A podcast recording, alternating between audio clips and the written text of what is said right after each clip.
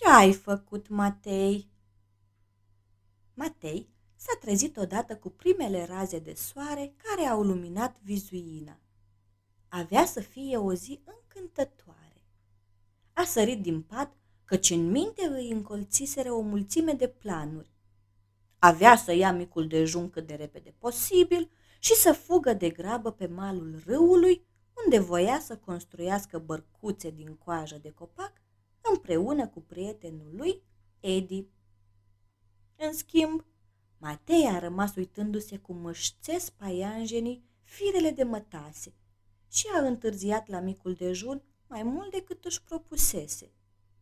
Și așa a fost ultimul iepuraș care a părăsit vizuina. Matei a străbătut pajiștea în goană mare, lovind iarba cu un băț și împrăștiind în jur picături strălucitoare de rouă.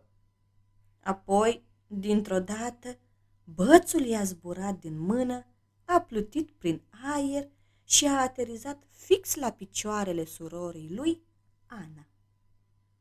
Ce ai făcut, Matei? Mi-ai stricat jucăriile, a țipat ea. Scuze, a șoptit Matei și a fugit cât l-au ținut picioarele. A înconjurat în grabă stejarul bătrân de la marginea pădurii și a intrat într-un zid. Bum, trosc, puf! S-au prăbușit toate crengile de jur împrejurul lui. Ce ai făcut, Matei? Mi-ai distrus căsuța de jucărie.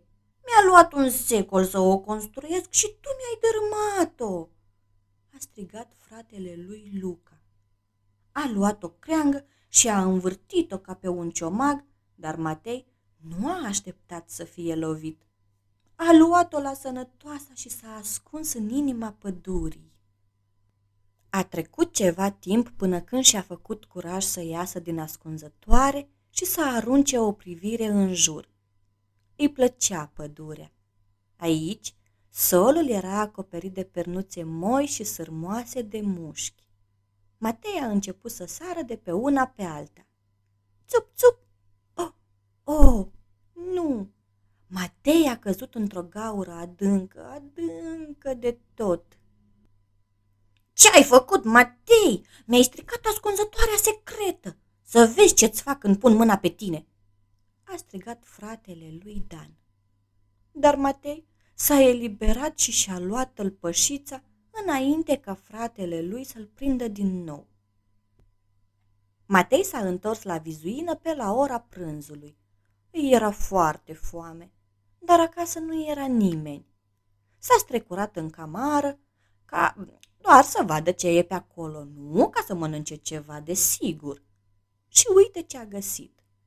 Un nap, câțiva morcovi, un sac cu ovăz și un castron mare cu afine. Afine rotunde, strălucitoare și dulci. Mm-mm. Lui Matei îl lăsă gura apă. A gustat o afină, apoi încă una. Erau atât de delicioase încât nu se putea opri din mâncat. Deodată, Matei a auzit voci și s-a ascuns după ușa de la camară.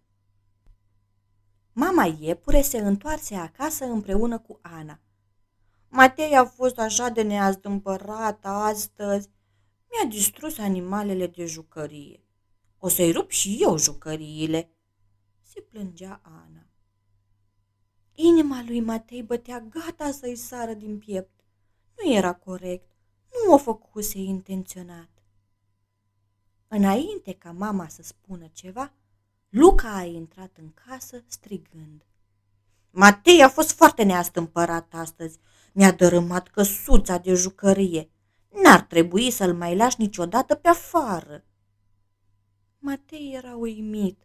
Doar fusese un accident.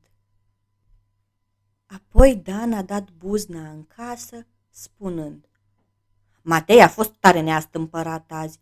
Mi-a distrus ascunzătoarea secretă. Când o să-l găsesc, o să-l trag de urechi. Matei tremura.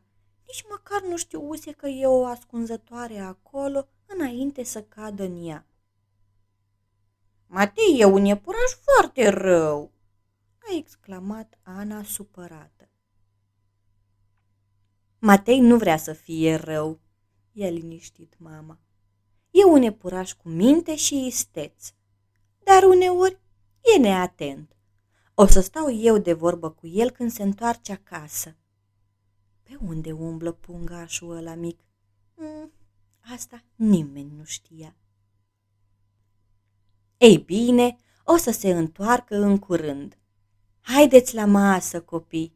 V-am adus câteva frunze proaspete de păpădie și la desert avem afine, a zis mama. O, oh, nu, și-a zis Matei. Afinele. Matei tremura de frică. Nu vruse decât să guste câteva. Mama s-a dus în cămară și a găsit castronul gol. Apoi l-a văzut pe Matei, ghemuindu-se după ușă, murdar de afine la gură. Aici te ascundeai, pungaș mic ce ești, a exclamat ea. Brusc, Matei și-a amintit cum proceda de obicei ca să o facă pe mama să râdă. Și-a deschis larg brațele, a lăsat capul într-o parte și a zis Îmi dai un pupic? În niciun caz, a răspuns mama severă. Fără pupici astăzi. Cu toții suntem foarte supărați pe tine. Ce ai de spus în apărarea ta? S-a lăsat liniștea. Apoi Matei a înghițit în sec și a zis foarte încet. Regret, regret nespus. Nu am vrut să fac nimic rău. Nu e suficient să-ți cer scuze, au intervenit sora și frații lui. O să te iertăm după ce vei îndrepta tot răul făcut. Ce vreți să spuneți? I-a întrebat Matei. Trebuie să-mi repare animăluțele stricate, i-a cerut Ana. Mie trebuie să-mi repari căsuța de jucărie, a zis Luca. Și pe mine să mă ajut să-mi sap altă ascunzătoare, i-a spus Dan. Matei s-a întors spre mama. Dar eu vroiam să mă joc cu Edi azi. Va trebui să aștepți până mâine, i-a zis mama cu mult calm. Fiindcă după ce repare animalele Anei, după ce repari căsuța lui Luca și îi sapi lui Dan altă ascunzătoare, vei veni cu mine să culegem afine. Așa că Matei a avut o zi foarte încărcată. A reparat animăluțele Anei și a găsit chiar și o pană drăguță și a transformat una din jucării într-o pasăre. A bătut țăruși în pământ lângă stejarul bătrân și l-a ajutat pe Luca să facă urzeală din crenguțe. Căsuța de jucărie pe care au construit-o a ieșit și mai bună decât cea dinainte. A scos coșuri întregi de pământ din vizuina adâncă pe care o să pase Dan. Apoi a țopăit spre pădure ca să o ajute pe mama să culeagă afine pentru cină. În seara aceea, Matei era foarte, foarte obosit. Moțăia într-un colț când tata iepure s-a întors acasă. Ei bine, ce ai făcut astăzi, Matei? Pare obosit, a zis tatăl. Matei și-a îmbrățișat părintele și i-a povestit. Am făcut animăluțe noi din conuri pentru Ana. Am construit o căsuță de joacă pentru Luca. Apoi l-am ajutat pe Dan să-și sape o vizuină și am cules afine cu mama. Și ai făcut toate astea într-o singură zi? Cât de ocupat ai fost!" a exclamat tatăl. Apoi s-a întors către mama. După câte se pare, Matei a fost foarte cu minte și isteț astăzi. Mama, Ana, Luca și Dan au râs la unison. Râdeau atât de tare încât până și Matei li s-a alăturat.